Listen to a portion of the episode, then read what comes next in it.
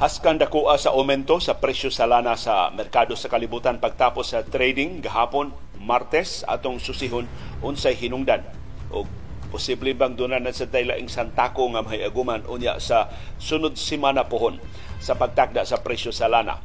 Sa iyang bahin si Presidente Ferdinand Marcos Jr. niingon pinilyon man ka pesos ang budget sa Department of Public Works and Highways pagpadlong sa baha nganong dili man nato kuhaon kolektahon daan ang tubig sa di pa magbaha ug ilan ning himuon diha sa Metro Manila. Apparently way nakasulti ni presidente Ferdinand Marcos Jr. gihimo na ni sa ningagi nga mga administrasyon ug nakaplagan nga epektibo tungod ana wa ipadayon. Epektibo na doon na mga solusyon diya sa Metro Manila nga mahimo ganing i-apply nato sa atong baha din sa Subo kasi di pahimpit maka awas ang tubig sa di pa siya mubaha sa kabarangayan, may mo siyang kolektahon ng daan. Unya, ianam-anam siya og pagawas kung wa na iuwan, mahimo pang gamiton sa pag pamuubo sa mga tanom, sa pag panghugas o sa uban nga mga kapuslanan nga dili hingpit mausik ilabay lang ato sa dagat. Unsa maning solusyon na na nahimo na diya sa Metro Manila nga mahimo ra yung kopyahon ni Presidente Ferdinand Marcos Jr. pero maglisod siya kopya kay nahimo ni atol sa administrasyon ni anhing Presidente Noynoy Aquino. Doon natay latest COVID-19 cases, doon natay update sa kaso ni kanis Senador Laila de Lima.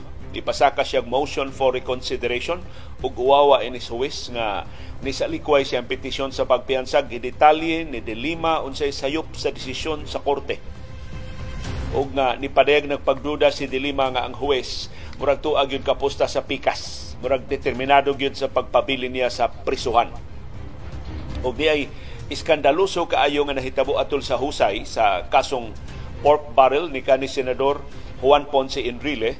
Ang iya day nung opisina nireklamo ngadto nilang Ben Horluy kining whistleblower sa grupo ni Janet Lim na polis mao man ni si Ben Horluy may nakapalig-on sa kaso batok nilang Enrile o kaubanan kikinis Ben Horloy kuani OC may kay mo da og record daghan kay logbook daghan kaayo og mga dokumento nga nagmatuod sa anomalusong nga mga anomalya. Anomaluso naman anomalya. Sa mga anomalya sa pork barrel. Og usano kahigayon gisukmatan sila sa opisina ni Enrile nganong kuwang ang ilang bahin sa pork barrel og 500,000 pesos. So ingon ana kang ni kinawataya, kinawatana minilyon, binilyon ka pesos ang kawat pero masipyat lag tungas milyon mo piyait na nareklamo ang opisina ni Enrile. Karong buddaga sab kini makapakugang nga balita ni-resign ang mayor sa Hagna sa Bohol. Ang iyang rason mo concentrate na siya sa iyang negosyo. Ganong nidagan man siya pagka-mayor in the first place. Atong susihon ang ila-ilahon sa dinatong mayor nga ni-resign siya pagka-mayor sa Hagna. Pero dili ni sabotahe pagka-resign na aron hapsay ang transition. Unya na siya resign sa Disyembre kung makapangandam na gyud ang munisipyo sa Hagna. Samtang naghisgot ng tagbohol ang PRP Francisco Dagoy hapsaya man kuno sa biyahe. Wa di kuno bisan usa na lang ka radio challenge. Wa say mga dangerous maneuvers nga gihimo ang mga barko sa China pero dunay mga barko sa China nga nagpaantaw sa layo. Samtang naglawig ang daguhoy, BRP Francisco Daguhoy gikas Palawan padung sa Pag-asa Island aron paghatod og mga hinabang nga fishing equipment sa mga mangingisda atol sa adlaw sa kaugalingnan atong Hunyo 12. Og si kanhi Presidente Donald Trump sa Estados Unidos ni surrender na sa korte sa Florida ni plead not guilty sa mga kasong kriminal gipasaka batok niya tungod siyang pagkawat o siya, tungod siyang pagtipig sa top secret documents nga nagbutiyag sa mga nuclear programs o sa vulnerability sa Estados Unidos kung atakihon silang kaatbang nga mga nasod. Haskang seryosoha ining krimen gipasangil batok ni Trump natay detalye karon taon-taon. Samtang magsugod na karong adlaw ang pre-qualifying cluster meet sa palarong pambansa sa siyudad sa Subo o sa siyudad sa Mandawi. Nga may mag-share sa hosting responsibilities. Ining 1,300 ka mga athletes gikan sa upat ka mga rehiyon sa Kabisayan ug Mindanao nga gusto mo pre-qualify para sa palarong pambansa. Unya na sa Hulyo. Sunod buwan na karong tuiga. Og ang kasaulugan sa kampeonato sa Denver Nuggets sa National Basketball Association nagkadugo na po ang samaran tuto kritikal ang kahimtang tungod sa pagpamusil na nahitabo atol sa selebrasyon dili layo sa Ball Arena nga maoy home court sa Nuggets o maoy saksi sa ilang pagsakmit sa labing una nilang kampeonato in 47 years. O bisan sayo pa ang ESPN ni pagawas na karong adlaw sa ilang power rankings. Unsay kamada sa 30 ka mga teams sa National Basketball Association. Of course, number one, ang Denver Nuggets is defending champions sa sunod nga season. Kinsa may number 2, kinsa may number 30 atong subayon ang power ranking sa ESPN karong buntaga. Ug imbitahon mo namo sa atong viewers views og sa live edisyon sa atong kasayurang Kinoy Kuyan. Pagtuki sa labing mahinungdanong mga balita o kontrobersiya sa subo, sa nasod o sa kalibutan. Pagsuway, pagtukad sa ilang mga implikasyon sa atong tagsa-tagsa kakinabuhi o panginabuhi. Baruganan kada alas 6 sa butang mauna ni ang among baruganan. Baruganan.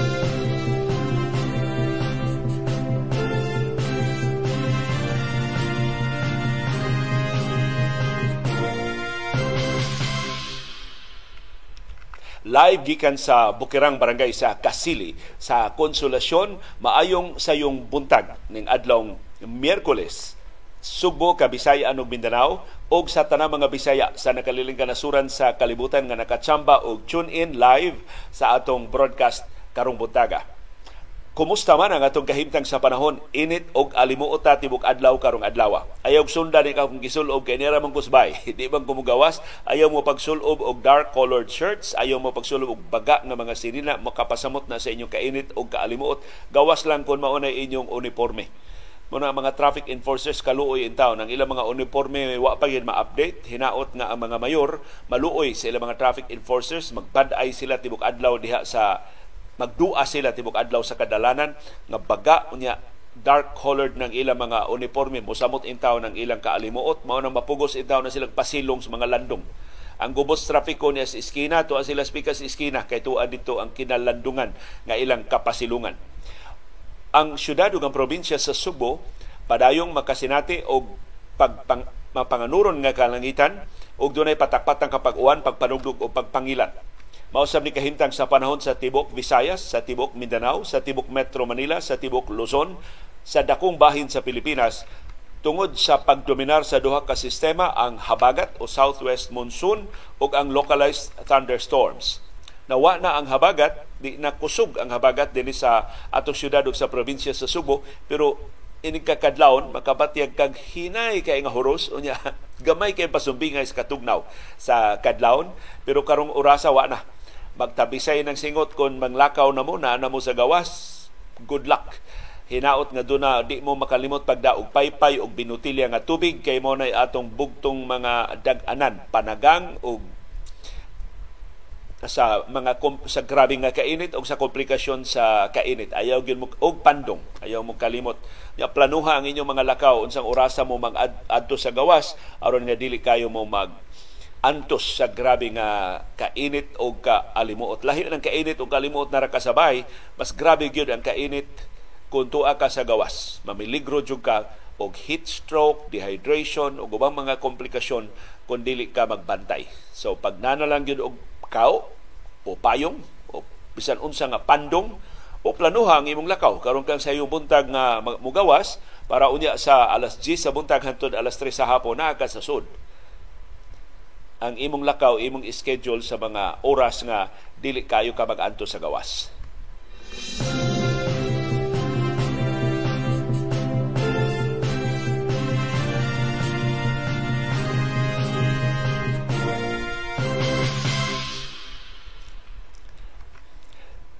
sa pagsugod na sa tinguan na wahila nig pila ka jutay pila ka jutay pila ka adlaw ang mensahe ni presidente Ferdinand Marcos Jr.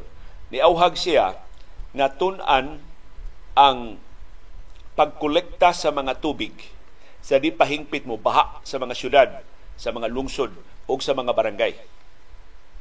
Mato ni Marcos iyang gi-review ang budget para flood control sa Department of Public Works and Highways ug doon siya nakitaan nga binilyon ka pesos na mahimong magamit iyang ining iyang nahuna-hunaan. Iyang gisugo ang Water Resources Management Office WRMO. Doon na giniling opisinaha, ubos ni sa Department of Environment and Natural Resources DNR. Matod sa presidente, ang iyang maghimo ang WRMO o plano aron sa pagpalalipod sa dagko nga mga syudad, dagko nga mga population centers gikan sa grabe nga pagbaha. O iyang gisugyot usa sa mga solusyon nga angay umulon mao ang pagpasimang sa tubig aron dili mo adto sa mga kabalayan. So mahimo ba kolektahon ang tubig aron magamit para sa agrikultura? Mao na ideya ni Presidente Ferdinand Marcos Jr. Mato ni Marcos sa National Capital Region pa lang, doon siya nakitaan nga 351 billion pesos sa budget sa Department of Public Works and Highways para sa flood control projects diha sa Metro Manila. Mato ni Marcos, nangita karon ang iyang administrasyon og luna gawas sa Metro Manila aron himuong higante nga impounding area. Adto dito kolektahon o kontrolahon ang tubig. Aron nga di na mo baha sa mga dagko nga mga syudad. Ug magamit pa para sa pagbisbis sa mga umahan na mamiligrong mag-uga tungod sa huwaw nagisaad inigsugod na sa El Nino later this year. Why nakahunghong ni Presidente Marcos na kining solusyon na napamatud-an na ning epektibo o gipatuman na ni in fact sa niagi nga administrasyon ni anhing presidente Noynoy Aquino. Na di ta mag-expect ni Marcos nga mangupya sa programang Aquino pero iya maning nahuna-hunaan i-point out na lang ni nato ngadto sa iyang administrasyon. Actually kini mao solusyon. Nagsugod ni sa private sector. Nya gisunod sa gobyerno. Naa ni sa Padre Burgos Circle. Diha sa Fort Bonifacio sa siyudad sa Tagig pag-develop anang Bonifacio Global City o BGC nagtukod sila og lima ka andana nga lungag. Dili building. Nagkubkob sila og balig lima ngadto sa unom ka andana nga lungag. Dako kay higanti nga lungag. Ilawom anang Padre Burgos Circle. Kanang maong dako kaing lungag nga balig lima ka andana ang gilawmon mao nay mo impound sa flood water. Aron dili mo baha diha sa Bonifacio Global City. Unya, doon na siya kahimanan nga ugwa na uwan, ianam-anam niya og release ang tubig ngadto sa Manila Bay. Na ang enhancement ani ni Presidente Ferdinand Marcos Jr. kolektahon ang tubig for agricultural purposes susuyo po ni ngadtong mga tankers tingali dadon ngadto sa mga umahan o do nagi paagi nga butangan ni og tubo ngadto sa mga umahan pero lagyo mangud kay mga umahan gikan sa mga urban centers so I don't know ang feasibility ana mo na ang ngayang subayon sa Department of Public Works and Highways kinsay nagdisenyo ining lima ka andana nga impounding area diha sa Bonifacio Global City si Rogelio Singson, ang kanhi sekretary sa Department of Public Works and Highways sa administrasyon ni anhing presidente Noynoy Aquino. Mato ni Singson mao ni gihimo sa ubang kanasuran ug ilang nakontrolar ang baha. So nganong dili man himuon dinhi sa Pilipinas. Motong sa diha na siya na DPWH secretary, iyang girekomendar ngadto ni Noynoy Aquino nga himuon sab ni sa ubang bahin diha sa Metro Manila ug sa bahin sa Pilipinas. Ang istruktura diha sa Bonifacio Global City ilang gibutangan og bomba. So doon na say katakos nga bugwak sa tubig ngadto sa Metro Manila kon wa nay baha, kon wa nay kusog nga uwan. Himo mo pila re gaston sa Bonifacio Global City pagtukod aning impounding area 60 million pesos. Pero kani adto pa mo ni musaka na ni pero 60 million pesos ra. Ya binilyon ka pesos ang budget sa DPWH wa ginahimo pag kontrolar sa baha. Atol sa administrasyong Aquino, naghimo sila laing impounding area nga popariha ining sa Bonifacio Global City. Naibutang sa mga Suitos Manila naa sa ubos sa Magallanes Interchange. O epektibo sa pagpugong sa baha sa Epifanio de los Santos Avenue EDSA o sa Kalayaan Avenue. So mahimo di ay. Pero sa ato ng kasinatian why politiko ganahan mo kubkub og kanal ganahan mo kubkub og impounding area kay di man makita ang ilangan di man kabutangan sa ilang naong. Pero kung gusto kita mo sulbad sa baha nganong dili? Sa administrasyon ni kanhi Mayor Tami Osmeña although pa lang to'y kwarta ang iyang administrasyon nitong higayon na wa gid mapatuman ang iyang plano nga butangan mangita sa labing lupa nga bahin dinhi sa, sa syudad sa Subo several points sa Subo nga kinalupaan og bahin. Kanang kinaubsan ba? Nga anha diha mo dasmag ang baha. Sa dili pa mo ari ang baha sa kabalayan. So, ang kandidato ana kanang duol sa JY kanang igbugwak tubig sa Marco Polo no kanang mga gikas busay ang tubig padung diha sa JR uh, sa JY Square. Mo latas diya sa linas mo baha diri sa mabulo. Anha ang ginagikan so kung makakita ta og luna diha sa patag nga bahin duol sa JY Square. Dako-dako nga luna tukuran nato aning lima ka andana nga impounding area. Uh, hipos ang tubig. Maputol ba niya? Maputol ba tubig? Sa di pa makabaha pa dong AS Fortunas Mandawi. Sa di pa makabaha pa dong na, na nasanta sa kining AS Fortuna lahi sa naha nasa nas Banilan. so kanang Banilan usa sa nas mga lugar. Butangan natong impounding area. Kana kanang ubos sa flyover no butangan na to na dig impounding area. Kay mao man ang, ang tubig gikas Maria Luisa gikan sa Bukirang Bahin sa Busay. Anha man sa dagayday diha butangan sa na natong impounding area. Masalbar pa nimo ang AS Fortuna. Kay kanang baha sa AS Fortuna gikan man na sa Banilad sa Cebu City. Gikan man sa Bukirang Barangay sa Busay. Unsa pa may lain nga lupa nga bahin? Kanang talamban. Kandidato sa na nga butangan og impounding area. Pero there is downtown. Unsa man ning lugar nga mabutangan nimong impounding area diya sa downtown. Akong tan-aw dito pa sa duol sa Ramos, makabutang na ka diha. Pero ang Ramos sagol mo dagay-day man diri sa ubos. So ang ako nakita diha man magtrabaho sa DYRF sa UNAS, University of San Carlos, kanang sa may Santiago, kanang iskina Santiago ug Hongkera, ana di mag-abot ang tubig sus malisang ka inig-abot sa tubig diha. Grabe ha. Kung kamubutangan na natong impounding area diha sa iskina San Siangco o Hongkera hipos ta ng tubig. Why baha sa kulon? Why baha sa downtown? Kay kung diri mo butangan sa may Pide Rosario ibabaw ra siya. Posible no? Pide Rosario pero ang dako pa manggod ang lugar sa ubos Unsa pa may ibabaw sa Pidelosario.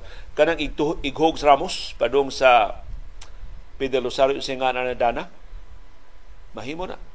Nga na di butangan og impounding area. So ato sa liga ng mga inhenyero sa Cebu City pero salamat ni Presidente Ferdinand Marcos Jr. sa iyang pag pangangkon nga siya nakadiskubre ining ideya pero napamatud-an na ni i-credit na lang nato niya na mao ni tutukan dili ang tradisyonal nga pagpadako sa mga imbornal pagpadako sa mga kanal kana gastuso kay na napamatud-an diya sa atong kasinitian sa AS Fortuna.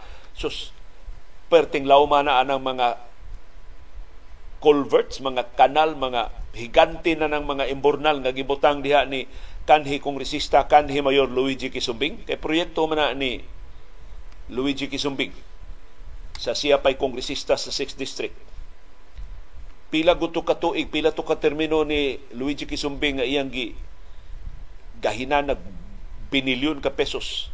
Pero wa gid magsilbi kay sige mangyapon ang bahagi kasi ibabaw di man ka accommodate ang AS, ang dagko na kay nga drainage sa AS Fortuna. So, maybe kining impounding areas maoy labing epektibo nga mga paagi.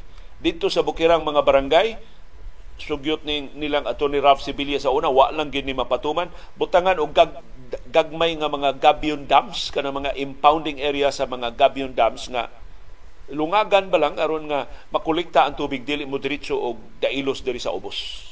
So dito pala sa ibabaw, doon na mga gagmay nga mga gabion dams aron nga makontrolar, di man hingpit mabadlong, pero makontrolar ang tag-awas sa tubig gikan sa bukid padung din sa patag. So mao na ang gikinahanglan ang bag-o nga mga solusyon kay nagsige na ta og balik-balik ining pagpadako sa mga kanal, pagpanlimpyo sa atong mga suba, makatabang na way lalis pero ni ay mas mamugnaon nga mga solusyon na sulbad ni sa napatuman na ni napamatud-an na ni sa ubang kanasuran. Ang nasod nga labing nakapakita sa kaepektibo ini ang Japan. In fact, ang Japan di ilang impounding area ang ilang gihimo, naghimo silang syudad ilawom sa yuta. Suskot ibo ko ng subayon ng impounding area sa Japan, mura ng syudad dito sa ubos sa Tokyo, naa diha. Murag usa ka syudad nga musuy ang iya ra tuyo pagsuyo pergis baha sa ibabaw sa Tokyo. Nya ilang iya namanam og habwa ngadto sa suba. Aron nga dili sila mo problema sa grabing kadaot, sa grabing kahugaw, sa grabing hulga sa baha. So napamatud-an na ni sa ubang kanasuran ang gikinahanglan political will lang gyud. Pero kung nagplano ka magbutang og karatula, wa gyud makakita sa imong litrato o sa imongan kay tuwa man ni ilawom sa yuta kining solusyon na.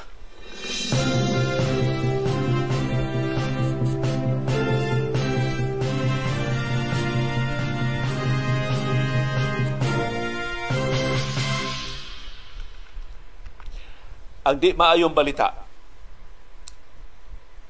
kaayo ang saka sa presyo sa lana sa world market.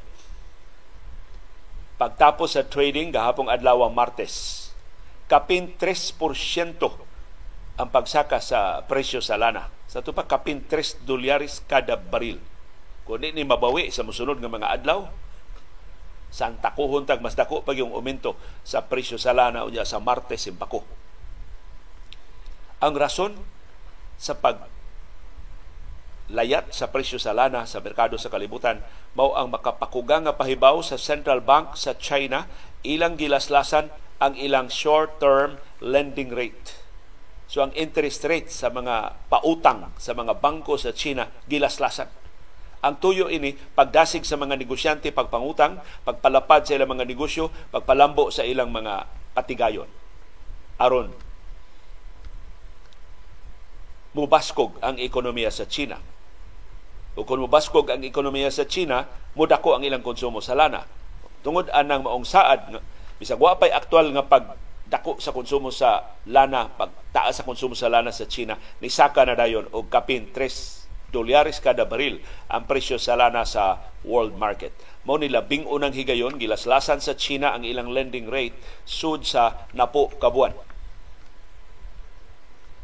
gipanghinaot sa mga negosyante nga kini paglaslas sa interest rate sa China maka bawi ni sa kaluya sa ilang ekonomiya bisan kon nangabli na sila pagbalik human sa pandemya sa COVID-19.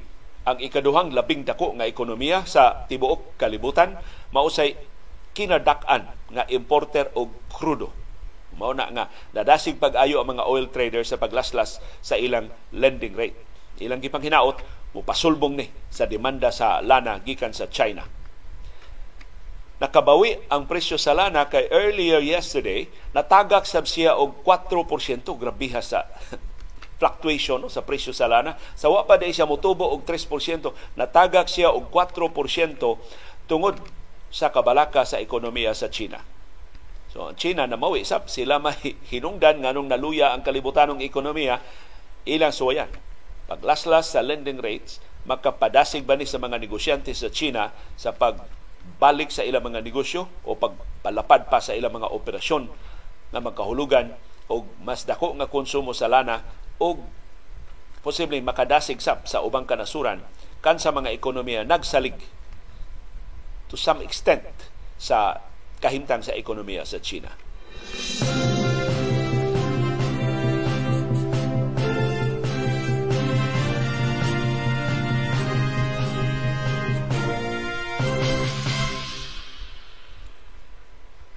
Kumusta atong bag o mga kaso sa COVID-19 gireport sa Central Office sa Department of Health? Less than 500 ang atong bag mga kaso perting gamaya na lang 418 418 ang atong bag mga kaso sa COVID-19 nihiyo sab ang atong active cases niabot na lang 10,108 ang mga pasyente nga naa sa atong mga ospital o isolation facilities. Ni menosab ang atong positivity rate ngadto na lang sa 12.9%. 13.8% man tan aging adlaw, dako kayo ang iyang usos sa atong positivity rate. Nagpasabot luya, hinay na ang tinagdanay sa COVID-19 sa tibok nasod.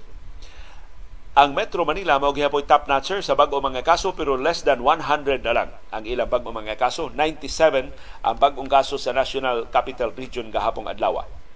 Ang projection sa Octa Research Group po parihara ang ginaghanon sa mga kaso karong adlaw kay weekend figures pa man between 450 and 550 ang bag-o mga kaso karong adlaw June 14, 2023 na by the way pagpahinomdom lang ninyo mo ika 165 kaadlaw, 165th day sa 2023. Kumusta atong bag-o mga kaso din sa Subo ug sa Central Visayas? 11 ra. 11 na lang. Ang hapit na ta mag single digit sa tibok Central Visayas, 11 ang atong bag-o mga kaso. Kay gahamong adlaw, ang pito. Sobras katunga ni sa Cebu province, ang upat gikan sa Bohol. So sila ran duha. Mao dunay bag-o mga kaso gahapon ang Cebu province ug ang Bohol.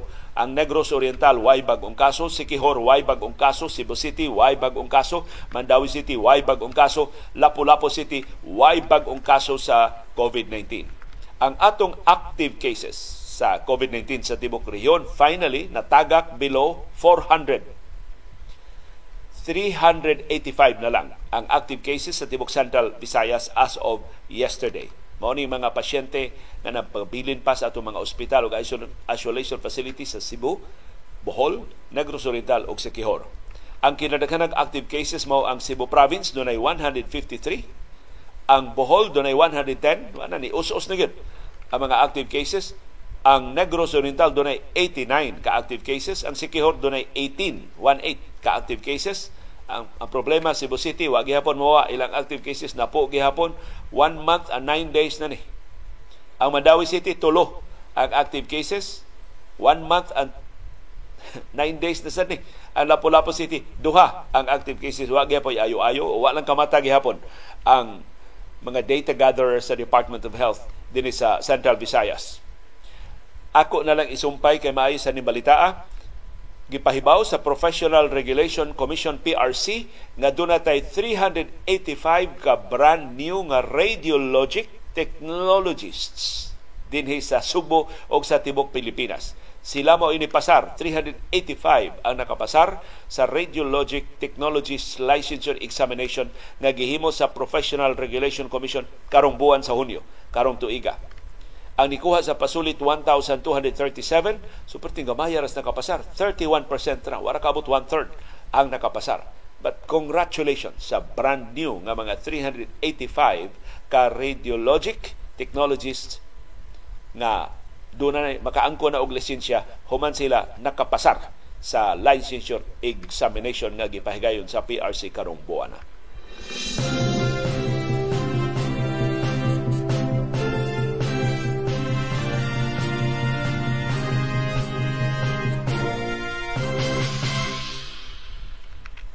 Sa iyang bahin, si kanis Senador Laila de Lima ni pasaka og motion for reconsideration sa desisyon sa korte pagsalikway sa iyang petisyon sa pagpiyansa. Matod ni de Lima, ang Muntinlupa Regional Trial Court RTC Branch 256 nakahimo og grave but reversible error. Grabing kasaypanan pero makurhian pa. Sa pag-insister nga ang prosekusyon nakapasar sa burden of proof nga gikinahanglan sa iyang bail hearing. Kinis dilima Justice Secretary no perting bantukag mga argumento nga iyang giluwatan. Ako'y huwes makabasa ining maong motion for reconsideration murag manlipag ko sa kauaw. Matod ni Dilima, ang huwes wa mo detalye sa mga punto nga giray sa kampo ni Dilima atol sa cross-examination sa mga witnesses sa prosekusyon Matod ni Dilima gi ignore, gi-snub sa korte ang ilang mga argumento pabor sa pagpiyansa ni Dilima para sa iyang temporaryo nga kagawasan. In doing so, matod ni Dilima, the Honorable Court merely relied on the testimonies of the prosecution's witnesses as if no cross-examination was ever conducted by all the accused in this case. Sumura lagi dead ma sa korte ang tanang mga argumentong ilang girace atol sa ilang cross-examination. Nga malampuson, matod ni Dilima, malampuson silang nipahimutang sa pagduda sa mga testimonya sa mga saksi sa prosekusyon. Nipuno si Delima, this is tantamount to relying merely on the affidavits of the prosecution witnesses, which may be proper in the judicial determination of probable cause, but definitely not in a hearing and disposition of an application for bail. So kining gihimo sa sa korte para ni sa pag-establish og probable cause. Pero parte na sa mga gidaghanos ebidensya nga gikinahanglan sa iyang paghukom mahitungod sa petisyon sa pagpiyansa, kinahanglan nga iya sang tan-awon ang mga counter arguments sa depensa nga giraise atol sa cross-examination. Matod ni Dilima, ang gikinahanglan sa bail hearing strong evidence of guilt o dili probable cause. Nga mao rin pagpasakang kaso gikas piskalya ngadto sa korte pero paghukom na sa petisyon sa pagpiyansa kina mas lig-on nga ebidensya ang pangitaon sa korte. Matod ni Dilima, ang pagsaligra sa korte sa testimonya sa mga prosecution witnesses is unprecedented, unfounded, and almost brazen. Wa ni sukad himua sa ubang mga korte, wa ni sukaranan o dako ning pakauaw. With regard to the testimony of Herbert Colanco, Usa di sa mga testigo ni Dilima si Herbert Colanco konbiktado nga kriminal diha sa New Bilibid Prison daghan kaayo diha mga binuang naghimo pag recording studio soon sa NBP pero gituuhan sa korte Matod ni Dilima, the court completely adopted said testimony regardless of its outlandish and embellished nature. Klaro ko kay namakak si Kulangko pero gituuhan gyapon sa korte. Mato di Dilima, ang korte na pakyasab sa pagkakita sa buslot sa testimonya ni Engelberto Durano. Kini si Engelberto Durano taga Sugbo ni. Opisyal ni kapulisan nga nakonbikto og kaso og naakaron diha sa New Bilibid Prison. Ang iyang testimonya klaro kayong bakak. Kaya testimonya ni Ingon nagkaabot kuno silang dilima diha sa New Bilibid Prison pero imong subayon ang pagkapriso ni Ingilberto Durano na priso si Ingilberto Durano diha di pa Justice Secretary si Dilima. Doon na siya laing gisgutan nga piniriso sab sa Subo nga kauban ko nung deal og trugas nga to ni Dilima. Katong maong piniriso nakagawas na sa New Bilibid Prison sa diyan Justice Secretary si Dilima. So, mo ni gisulti ni Dilima nga kadakog buslot at testimonya ni Durano gituuhan sa korte Ang pasangil ni Durano nga si Dilima sa siya Justice Secretary nagnegosyo og illegal nga drugas diha sa New Bilibid Prison. Mato ni, ni Dilima di katuuhan ang pasangil ni Durano. Pero wa siya paminawa sa korte. At ang ilang cross-examination wa gani hisguti sa desisyon sa korte. Sa motion for the reconsideration ingon sab si Dilima nga ang testimonya nilang Noel Martinez o ni Nonilo Enrile pure hearsay nanukad lang sa ilang pagkamarites, sa ilang istorya sa namatay na nga piniriso nga si JB Sebastian. Mga istorya-istorya lang ni Sebastian, mo istorya ining duha, gituuhan sila sa korte. So, niingon si Dilima, ang order sa korte was a clear testament of the court's bias and partiality. So, klaro ang korte, dunay gipaboran.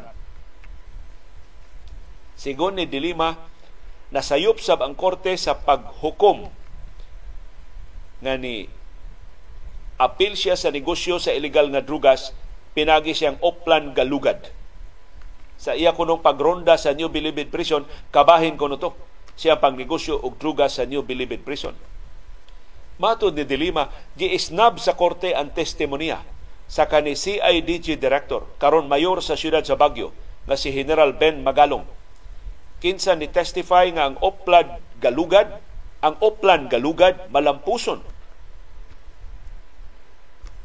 Og niingon si Magalong wa siya kakitang ebidensya nga si Dilima na hilambigit sa illegal nga drugas. So bisag si Magalong, wa tuohi sa korte. Murag ang gipili res korte kini ra testimonya batok ni Dilima mora ni atong iapil sa desisyon. So niingon si Dilima siyang motion for reconsideration that the honorable court chose to believe these criminal convicts who obviously have an axe to grind against several of the herein accused instead of presuming the regularity of an operation officially planned and sanctioned by the Presidential Anti-Organized Crime Committee under the office of the President is unprecedented. Kahibod nga ni wa ni sukad masukad himuas korte nga disregard ang presumption of regularity sa legitimate government operations. Ang tuto ka mga kaubang sinumbong ni Dilima mas bugat pagyud og argumento. Ilang gitumbok nga kini si Judge Romeo Benaventura igsuon ni Attorney Emmanuel Benaventura nga maoy nagpugos nila sa pag testify batok ni Delima. Si Attorney Benaventura, legal advisor ni Kongresista Rinaldo O'Malley, ang kani chairman sa House Justice Committee nga nipugosab ni Ronnie Dayan kining kanhi driver ni Delima sa pag testify batok ni Delima. Unya kiniwa itugad ni Judge Benaventura ang iyang conflict of interest. O mao na nga niauhag sila ni Judge Benaventura pag-inhibit sa iyang kaugalingon kung doon na siya uwaw, doon na siya delikadisa, di na siya mangilabot taghusay ining kasuha.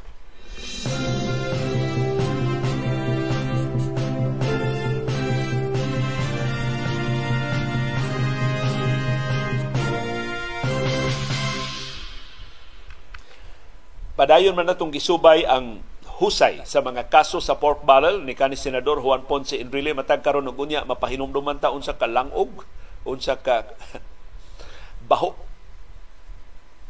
kining matanga pagka-opisyal si Enrile. Atol sa resumption sa husay gahapon, ang ni-testify mao ang whistleblower. Sakop ni siya ni Janet Lim na police ang giila nga pork barrel queen. Gidaan tanan niyang records, gidata na niya mga logbooks, gibitbit tanan niya mga dokumento ni bali. Ni testify siya batok ni na police. Ug karon kining iya mga dokumento mo gigamit sa prosekusyon pagmatuod sa mga pasangil nga ang pork barrel nilang Enrile, ni Gringo Hunasa, ni Jinggoy Estrada, ni Bong Revilla o kaubanan gikawat. Wa mo abot nga sa mga mag-uman ni Simang sa bulsa sa mga senador o sa bulsa ni Janet Lim Napolis. Kining prosecution witness nga si Benhur Lui mo ni testify gahapon, matod niya ang Chief of Staff, kani Chief of Staff ni Enrile, nga si Attorney Jessica Gigi Reyes, og ang socialite na nahimo ng state witness nga si Ruby Tuason. Na reklamo na ang kwarta para sa opisina ni Enrile kuwang og 500,000 pesos. so, gabihan, no? Minilyon ka pesos na ning kwarta ha. Gatusan ka milyon ka pesos na ang ilan na kwarta pero nakabantay sila nga nakuwangan og 500,000 pesos.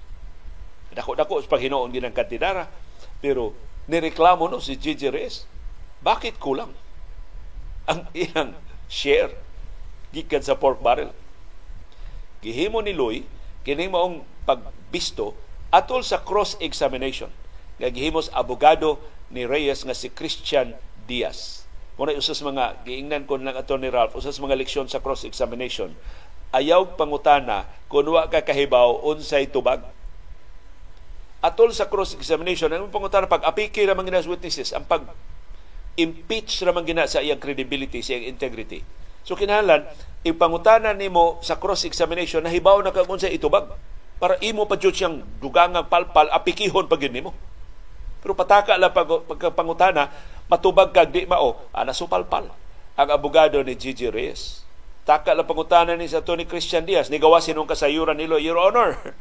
Nireklamo bitaw na si Atty. Gigi Reyes nagrepresentar ni Enrile nga kuwang ko no ilang bahin Si Louis ni ilan ni Tuason nga mo'y ahente. Gihimong ahente ni Janet Lim na polis aron sa pagkuha og kickback para sa opisina ni Enrile. Niya sitwasyon, state witness naman. So ligon ang kaso batok ni Enrile. Despite sa kaligos kasong Enrile, gipagawas. Si Enrile, si Dilima gipriso. Si Enrile gipapiyansa. Tanawa ra. Unsang matanga sistema sa ustisya ining nasura. Sitwasyon sa iyang kaugalingong testimonya ni Angkon nga tinuod ni reklamos Gigi Reyes na kuwang ang ilang bahin. Ingon ni Benhur Luy, kini sitwasyon ni adto sa ilang opisina kay nireklamo kuno si Gigi Reyes nga kuwang ang kwarta nga ilang gihatod sa opisina ni Enrile. Ang husay sa mga kaso batok ni Enrile o sa ubang mga sinumbong ipadayon udya sa Hunyo 20. Padayon na natong gisubay aron do na tay ideya. Unsa gidangatan ini mga kaso kay si Enrile Baya Presidential Legal Council na dako na kay influensya sa mga korte karon nga naghusay ini mga kasuha sa mga magistrado sa Sandigan Bayan nga may naghusay ining kaso ni Enrile karon ato ni subayon kada hugna sa ilang husay aron mahibaw tag kun dunay mga timaan nga gimaniobra na simbako kini mao mga kaso.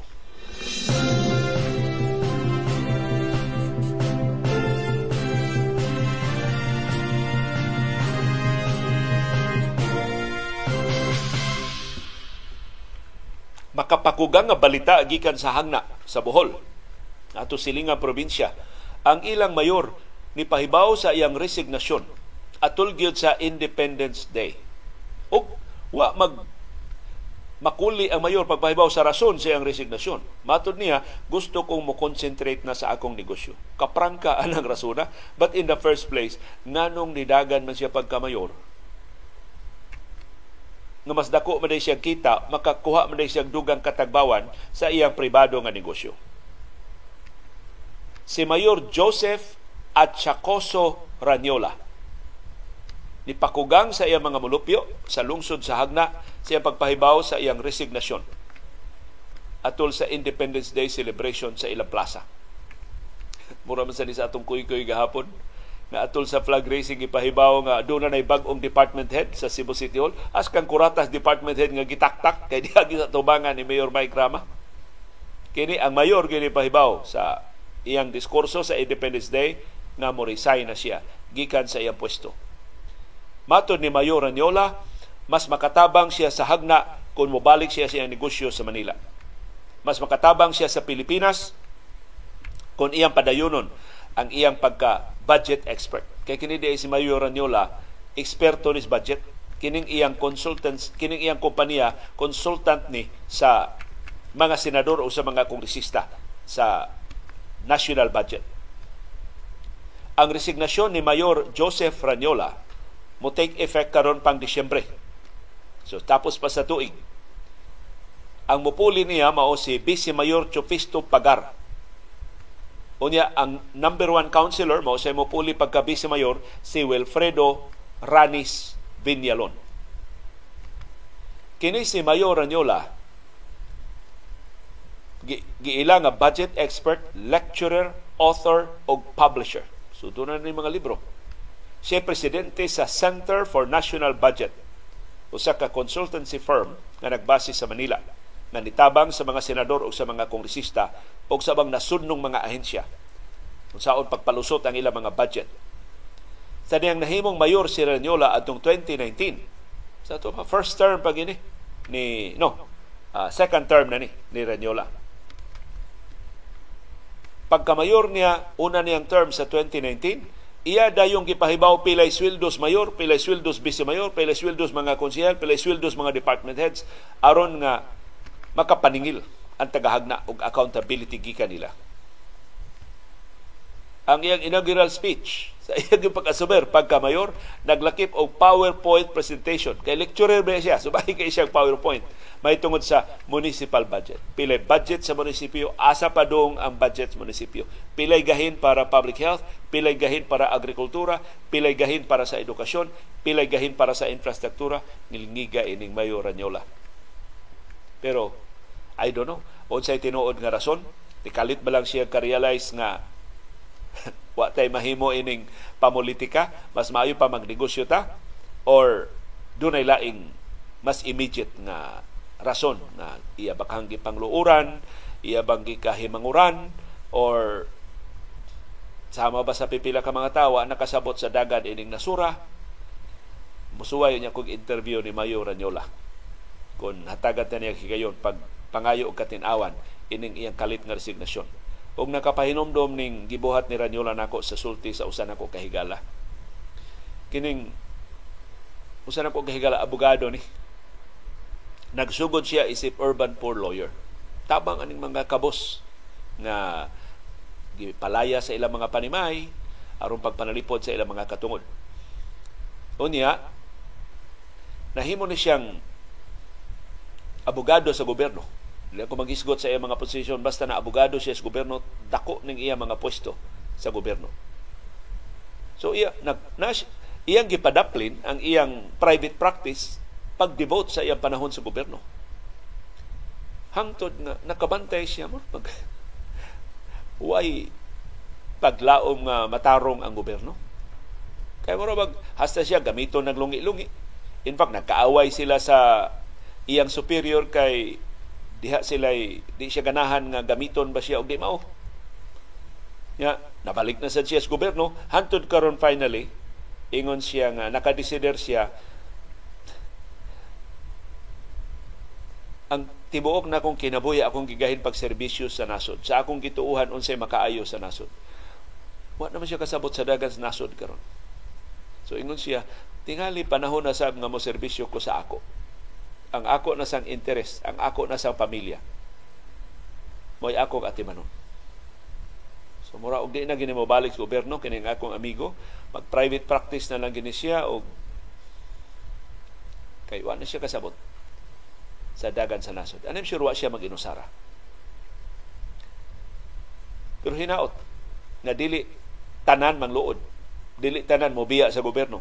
Dili tanan mo concentrate na lang sa ilang negosyo. Pasiplat lang gihapon mong tsutay. Kung gikinahanglan ng inyong tabang, gikinahanglan ng inyong expertise, pagpalambo sa interes sa nasod, pagkuriher o mga anomalya sa pagwari-wari sa katigayunan sa katawhan, hinaot inyong gihapong pahuwaman ang inyong panahon, ug ang inyong talento ug ang inyong liderato aron dili hingpit mahitong pawak sa kaalautan kining nasura.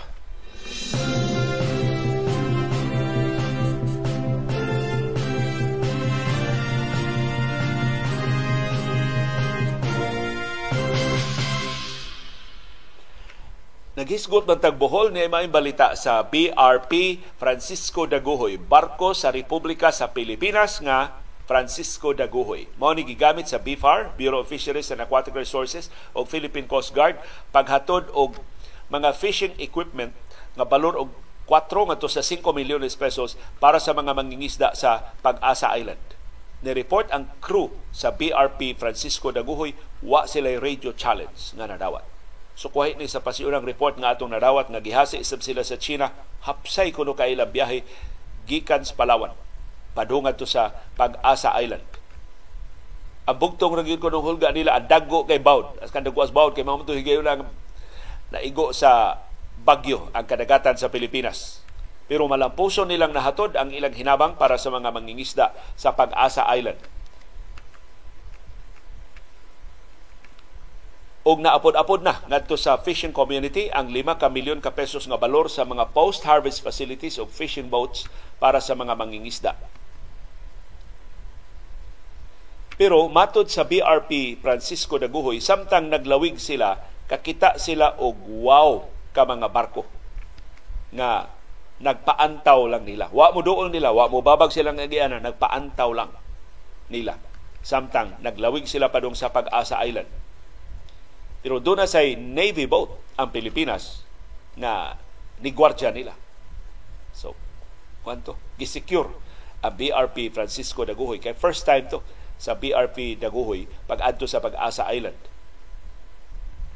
Ang kapitan sa BRP Francisco Daguhoy nga si Lieutenant Commander Mark Adrias niingon siya ug ang iya mga tripulante wa kadawat og bisan unsang radio challenge atol sa 24 oras sila nga paglawig gikan sa Puerto Princesa sa Palawan padung sa Pag-asa Island. Sabihan no, 24 hours ang ilang paglawig. Wa sa sila nakitaan nga barko sa Chinese Coast Guard o wa sa nibabag sa ilang agianan. So maayo ni balita na hinaot ang China gipula na, gikapoy na or nakarealize na way kapuslanan ang ilang pagpanghudlat nato o tingali ang China mangita og laing paagi. Unsaon sa pag-assert ang iyang claim sa ownership sa South China Sea nga dili ining mga binastos bitaw binata man ni nga babagbabagan pang agianan sa atong mga barko sa Philippine Coast Guard ug sa Philippine Navy or maybe ang China nang ngandam na da naron dili ingnon ni ni pakita sila sa ilang ikog ni bahag ang ilang ikog kay hapit na ang joint patrol sa Pilipinas, sa Estados Unidos, sa Japan ug sa ubang kanasuran diya sa West Philippine Sea.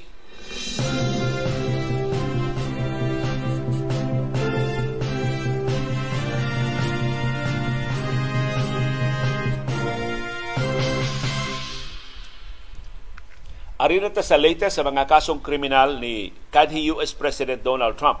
Usa na to ka viewer ni ingon Ngano kuno ang atong headline ingon mga nitahan si Trump sa korte sa Florida. Nagtago-tago ba kuno si Trump? Dili ra ang nagtago-tago mo imutahan. Mo surrender ka to submit yourself to the jurisdiction of the court. So nahitabo, gikustudiya na si Trump sa korte. Pero di siya tanggungon, makapiansa man siya ini. Ining iyang kaso. Gikustudiya lang siya sa korte pagtimaan nga nagsugod na ang legal proceedings na ang korte doon na jurisdiction niya ubusa ang korte makahimo na sa mga proseso sa paghusay sa kaso. Pero daghan pa kay ning kakulian ning kasuhan, daghan kay ning mga dilatory tactics nga himuon ang mga abogado ni Trump aron dili dayon siya mahusay ka mga panya pa siya sa pagka-presidente. So ang madabana sa mga ekspertos balaod sa Estados Unidos abdan pa ning usa ka tuig. Una makasugod ang husay sa mga kasong kriminal ni Trump. Meantime, gawas nun siya makapangampanya kung modaog siya sa eleksyon sa Estados Unidos, maka-assumer siya pagka-presidente sa Estados Unidos bisan pag makonbikto siya ining kasuha. Ngilngig sa mga balaod ang Estados Unidos. But technically, si Trump ni tahan, ni surrender sa juris, ni sumiter siyang kaugalingon sa jurisdiction sa korte. O in fact, ni plead siya not guilty. Sa diyang gibasahan siya sa mga kasong kriminal batok niya. Gipasaka ni mao mga kasong kriminal tungod siyang pagkawat, kay di man to iya. O siyang pagtago ug sa iyang pagpasagad ini mga top secret documents, mga national security documents sa iyang pagbiya sa White House. Ang plea ni Trump gihimo atubangan ni US Magistrate Judge Jonathan Goodman sa Federal Court sa Miami. Umaw ni magsugod sa legal battle na makaapektar sa kampanya sa pagka-presidente sa Estados Unidos sa eleksyon sa Nobyembre 2024 ang hearing gitakupan gikan sa mga kamera o gikan sa live broadcasts. Mo ni ikaduha nga pagpakita sa korte ni Trump sud lang sa duha ka buwan. Sud sa tulo ka buwan. Niadtong Abril ni plead sa siya not guilty sa New York tungod sa kaso nga pagsuborno niya sa ka porn star aron hilumon ang ilang relasyon. Si Trump mo labing unang kanhi presidente nga napasakaan og federal crimes. Si Special Counsel Jack Smith maoy nihipos ini mga ebidensya batok ni Trump iyang gipasangilan ang kanhi presidente nga ni risgo sa national secrets pinagi sa iyang pagkawat sa kalibuan ka mga sensitibo nga mga dokumento sa pagbiya sa White House atong January 2021. Unya ang mga dokumento wa pa niya tipigi og tarong. Iyang gibutang sa iyang Mar-a-Lago, Florida estate sa iyang resort nga daghan kay guests makitaan ang iyang mga dokumento sa iyang New Jersey Golf Club gitaguan sa In fact, doon ay mga litrato ang mga prosecutors nga nagpakita nga ang sensitibo kay mga dokumento gibutang sa ballroom stage. Sus. Doon ay programa ballroom, tuwa dito ang mga top secret documents kuyang malilian sa mga performers. Doon ay gibutang sa banyo. mamanyo si Trump niya magbasa-basa sa siya top secret documents. Doon ay gibutang nagkatag lang sa storage room. Gibutang budiga na nagkatag wa gani tarunga og hipos. Ang mga dokumentong gikawat ni Trump naglakip sa kasayuran mahitungod sa sekreto nga US nuclear program o potential vulnerability sa Estados Unidos kung atakihon sa ilang kaaway nga mga nasod. 37 counts sa mga kasong gipasaka batong ni Trump gipasangilad siya siyang ni namakak sa mga opisyal nga nisuway pagkuha sa mga dokumento. So, so wa pa ni siya ikiha, wa pa rundaha tong Mar-Alago, gi padadaan siya suwat, gipadadaan siya mga representante nga kuhaon ang mga dokumento, namakak siya nga wa niya kini mao mga dokumento. Nakaroon na pamatudang naa gid niya, iya gid gikawat. Apil sa mga kasong gipasaka batong ni Trump ang paglapas sa Espionage Act na nag-criminalize sa unauthorized possession sa defense, information o conspiracy to obstruct justice. Naglakip ni sa maximum nga sentensya nga 20 katuig nga pagkapriso. So bisag kapin man gatos ang tanang sentensya kung makonbikto si Trump pero 20 katuig ra ang maximum niya nga pagkapriso kay concurrent man ang iyang pagserbisyo sa iyang mga kaso kung makonbikto siya. Matod sa mga legal experts, ligon kaayo ang mga ebidensya nga nahukman, nahuptan sa mga prosecutors batok ni Trump. Si Trump mag 77 anyos na karong adlaw. Ugma pa ni dito sa Estados Unidos. So 77 years old na si Trump. Mag-birthday si Trump ug karong adlaw. Gipasaligan siya ni Smith og speedy trial. Paspasan ang husay ini maong kaso. Pero usa ni sa alas ni Trump kay ang huwes nga na-assign paghusay sa kaso si Eileen Cannon tinudlo ni Trump atong 2020. Og in fact, dunay kaso si Trump nga gipaboran ni Judge Cannon. Pero na-reverse on appeal ang maong desisyon.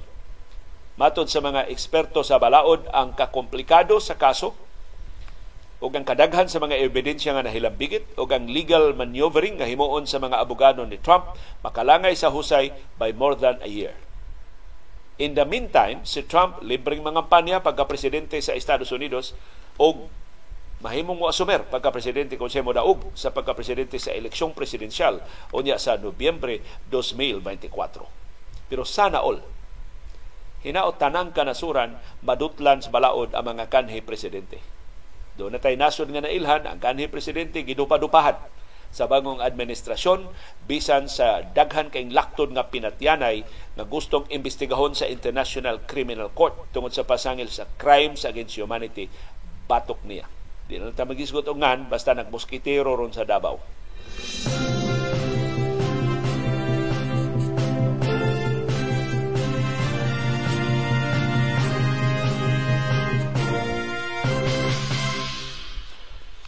dakong kalihukan sa paugnat sa kusog karong adlaw dinhi sa Cebu City ug sa Mandawi City formal nang sugdan ang pre-qualifying cluster meet para sa palarong pambansa nga ipahigayon na unya sa sunod buwan. Apil sa mga atleta nga niana dinis ato nangandam na para sa kompetisyon ang mga atleta sa Central Visayas Regional Athletic Association CVRA magrepresentar ni sa tibuok Central Visayas apil na sa syudad ug sa probinsya sa Subo. Makigsakbang sila sa moduaw nga mga rehiyon para sa labing una nga pre-qualifying cluster meet sa palarong pambansa. Formal kining ablihan karong hapon sa nakalilain nga mga venue sa Cebu City o sa Mandawi City. Ang CBRA mupadaog sa 60 ka mga atleta sa nakalilain nga mga events Moabot ni og wow ka mga sports events ang ilang apilan. Ang ilang apilan naglakip sa volleyball, softball, basketball, sepak takraw, futsal, baseball, softball ug football. Ang opening ceremony ipahigayon karong alas 3 sa hapon sa University of Southern Philippines Foundation, USPF, nga mo sa mo host sa volleyball ug sa softball competitions ang mga team sa Cebu City nga moapil sa qualifying tournament sa palarong pambansa sugod karong adlaw mao ang Don Bosco Technology Center High School Elementary Boys Football Teams, Abiliana National School Girls High School Basketball Team, Abiliana National School Sepak Takraw Team, Abiliana National School Basketball Team, USPF High School Volleyball Boys, o University of Cebu Girls High School Squad. Samtang ang Sacred Heart School Ateneo de Cebu nga niya mahimutang sa Barangay Kanduman sa siyudad sa Mandawi, sila say mo representar sa basketball o high school uh, basketball boys, high school boys basketball o high school girls futsal. O sila sa mo host sa maong mga events o sa Sipak Takraw. Gibana-bana 1,300 ka mga atleta gikan sa Central Visayas, Eastern Visayas, Western Visayas ug Western Mindanao ang moapil ining qualifying tournament para sa palarong pambansa unya na sa sunod buwan sa Hulyo puhon.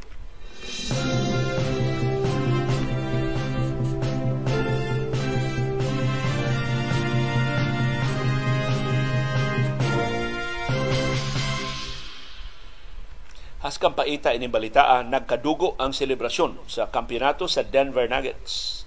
Doon ay pagpamusil nga nahitabo atol sa pagsaulog sa katawhan sa kadalanan sa Denver. Kay di sad mabasol ang kalipay sa taga Denver. Eh. Labing una ni nilang kampeonato in 47 years. Pero mao lagi, doon na say naliso teling pangutok unsay nahuna-huna na musil man hinuon apil ra ba sa nasamdan ang shooter. Napo ka mga tao ang napusilan sa downtown Denver. Ang tuto sa mga biktima na sa ospital, kritikal ang kahimtang. Matod sa kapulisan, ang suspitsadong armado nga lalaki apil sa nasamdan ilan ng nadakpan, ilan ng sukit-sukit sa pagkakaron. Human sa kadaugan sa Denver Nuggets batok sa Miami Heat sa Game 5. Nagtapok dayon ang daghan kay mga tao sa kadalanan aron sa pagsaulog. Ang pagpamusil na hitabo, human nagkasungi ang nakalilain nga mga grupo sa nagsaulog nga katawhan. Matod sa kapulisan, nga ilang gipalambo pag-ayo ang ilang presensya sa palibot sa Ball Arena nga mo'y home court sa Denver Nuggets. Mautong nakatubag dayon sila sa alarma. Pero wagin sila kapugong sa pagpamusil gitakda sa Denver ang opisyal gyud nga parada pagsaulog sa kadaugan sa Nuggets sa downtown Denver sa Biyernes sa buntag sa oras ni dinhi sa Pilipinas. So, mausab ni ang kasagara mahitabo mga selebrasyon ng agi sa nangaging nga mga NBA championships. Do na gyud kagulian kay mag-inom unya mag-init na ang buot magkabanggaay tingali diha in town sa Dan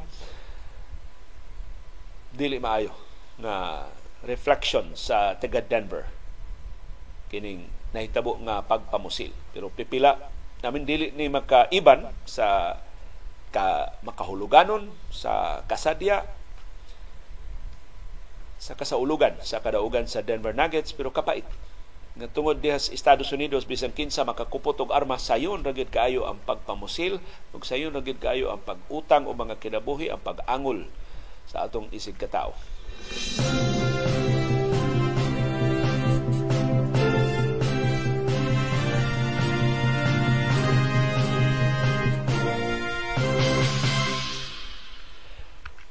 Pipila pa lang ka oras human sa kampeonato sa Denver Nuggets batong sa Miami Heat. Gipagawas na dayon sa ESPN ang ilang power rankings para sa sunod nga season. Kinsa man ang number 1, number 2, number 3, number 30 na teams para sa sunod nga season. Mao ni ang power rankings sa ESPN. Di na lang ako basahon ang katinawan. Kamo na lay kamo mga suhito sa NBA, kamo dunay paborito mga mga teams sa NBA, at least mahibaw mo unsay mga ranggo sa inyo mga teams sa sunod nga season. Base sa ilang performance sa bago lang natapos nga season sa 2022-2023.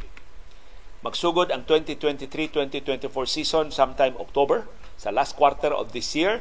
Mauni ang power rankings nga giluwatan sa ESPN. Mahimo ni mausab sa mosunod nga mga adlaw tungod sa mga trades, tungod sa bag-o nga mga hirings, tungod sa bag-o nga mga mawa nga mga magdudua. Si Jordan Clarkson Clarkson for example, posible nga mawa sa Utah Jazz kay nangita si Jordan Clarkson og mas maing kontrata sa uban nga mga teams so maapektuhan sa umaabot nga mga developments. But in the meantime, mauni ang initial power ranking sa ESPN sa NBA. Number one, Denver Nuggets. Number 2, Boston Celtics. Number 3, Miami Heat. Number 4, Milwaukee Bucks. Number 5, Philadelphia 76ers. Number 6, Phoenix Suns. Number 7, Los Angeles Lakers. Number 8, Memphis Grizzlies. Number 9, New York Knicks. Number 10, Golden State Warriors. Number 11, Sacramento Kings. Number 12, Cleveland Cavaliers. Number 13, Los Angeles Clippers. Number 14, New Orleans Pelicans. Number 15, Oklahoma City Thunder. Number 16, Minnesota Timberwolves. Number 17, Dallas Mavericks. Number 18, Atlanta Hawks. Number 19, Brooklyn Nets. Number 20, Chicago Bulls. Number 21, Toronto Raptors. Number 22, Utah Jazz. Number 23, Indiana Pacers. Number 24, Orlando Magic. Number 25, Portland Trail Blazers. Number 26, Washington Wizards. Number 27, San Antonio Spurs. Number 28, Houston Rockets. Number 29, Charlotte Hornets. O number 30, Detroit Pistons. Namuta natin mo, ha? Number 27 ra ang San Antonio Spurs. Nak, sila nakakuha ni Bayama. Mausab lagi ni sa musunod nga mga adlaw. For example, ang San Antonio Spurs makakuha veterano nga superstar nga mo Paris ni Bayama. Usa ka ang ilang ranking. Doon na naman sila legitimate nga chance pagka-contender. Panalitan ang Detroit Pistons number 30. Makaku ngilngig ra ba ilang coach sa Detroit Pistons? Makakuha sila og ngilngig nga superstar. Saka ang ranking sa Detroit Pistons. Pero ako gyud nahibudngan og gi-underestimate gyud ang Miami hantud karon. Sila challenger sa Denver Nuggets pero number 3 ra sila. Ang ilang gipildi nga Boston Celtics number 2 lang gihapon. Pero di man gud malayas ang ESPN go di man na sa ilang personal nga opinion kini base ni sa figures, base ni sa ilang mga accomplishment sa korte.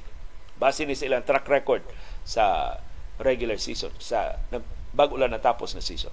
So ug, ug basketball lang way makalalis ining expertise sa ESPN molalis ka o dili muuyon ka o dili mauni ang ilang power rankings para sa umaabot nga 2023-2024 season sa National Basketball Association.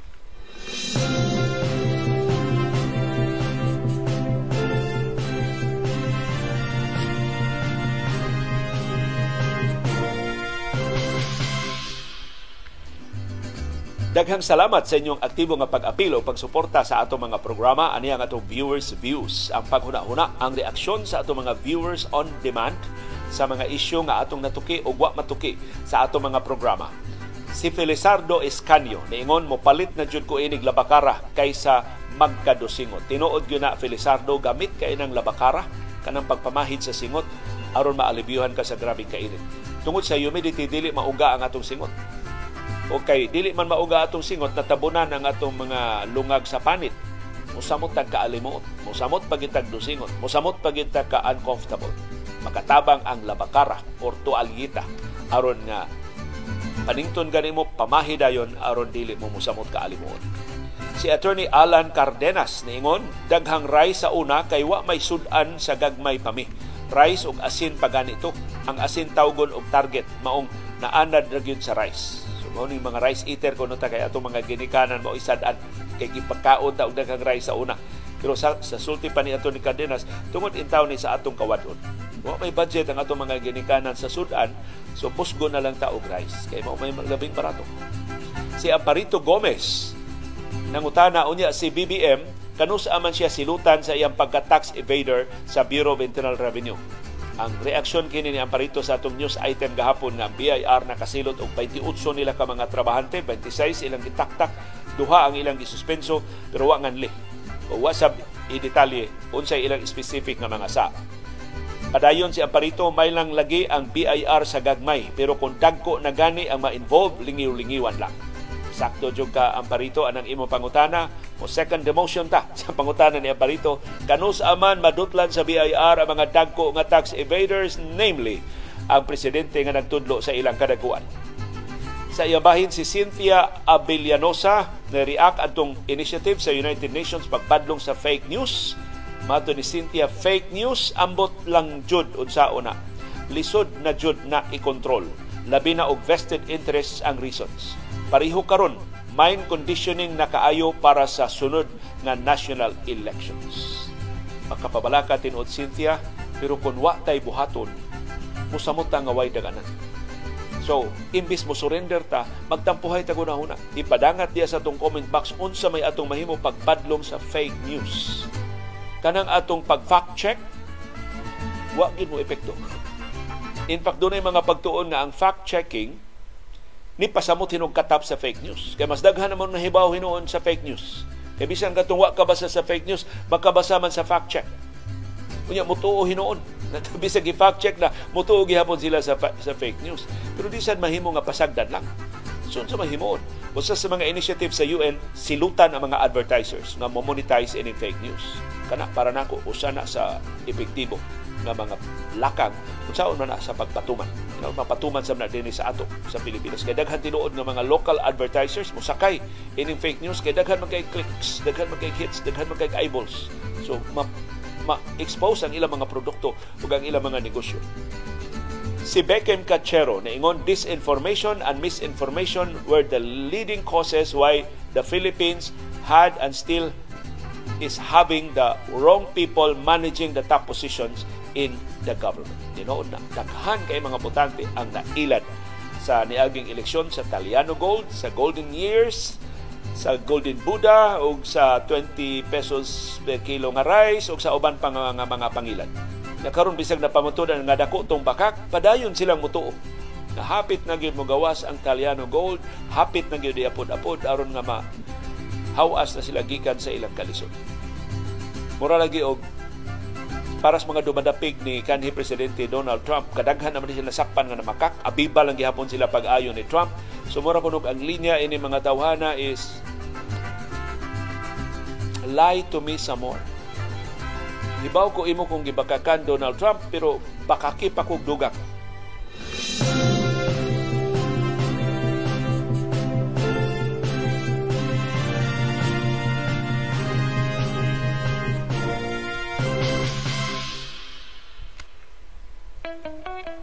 Doon ay daghang matang sa kasayuran. Doon ay kasayuran pinadailang, dali rang mahibawan. Doon ay kasayuran kitaguan, hilumluman. Angayang kuy-kuyon sa katawan. Kasayuran kinoy-kuyan. Human si John Lennon gipusil patay, reunification sa The Beatles imbis masalikway, na hinayon na gyud hinuon og nitunhay. Tulo ka nahibiling sakop sa The Beatles nagkasabot og nagkasumpay. Demos sa mga kanya sa mga kanta ni John Lennon ilang natultulan og ilang gihapsay. Duha ka kanta ang na-release na kamugna in town og dakong kalipay. Sa ilang mga fans nga sangko sa langit ang pagmahay nga niadtong 1970 nikalit lang sila og kabungkag og goodbye. Pero doon na sila problema nga gamay. Tuto ka demo ni Lennon ang ilang nasubay, pero duha ra ang ilang nahukngay. Kaya ang ikatuto doon saba na ni Aslay. Silang Paul McCartney, George Harrison, Ringo Starr nagkasabtanay. Music producer nga si Jeff Lynne ang tahasan nila sa pagtibway. Naabtan gyud og pila ka tuig ang ilang nga paggudlay maong Free as a Bird sa 1995 o Real Love sa 1996 mao'y napabuhagay. Pero ang ikatutong demo ni John Lennon, wa gyud maangay. Ang background nga saba bisan giunsa wa gyud nila maiway. Kay wa pa man say teknolohiya sa una na nakahatag nila og gabay. Hangtod nga nitumaw ang artificial intelligence o AI. Si Paul McCartney kang film director Peter Jackson ni Abay. Kay sa labing bag-o mga teknolohiya si Jackson may maoy nakasuway Makita sa Lord of the Rings movies ang teknolohiya iyang gipatunhay. Gipanggamit niyang special effects wa pay laing nakasuway. Gawas pa si Jackson fan sa The Beatles sukad pa siyang pagkagamay mao gani nang produce sa Get Back documentary duha ka tuig na ang nilabay. Tuod man malampuso nila nga nagamit ang AI. Silang Paul McCartney og si Jackson ang nagtinabangay aron ang saba sa demo ni John Lennon mapapahuway. Nabuwag nila ang vocals, ang piano o gitara murag mga uhay.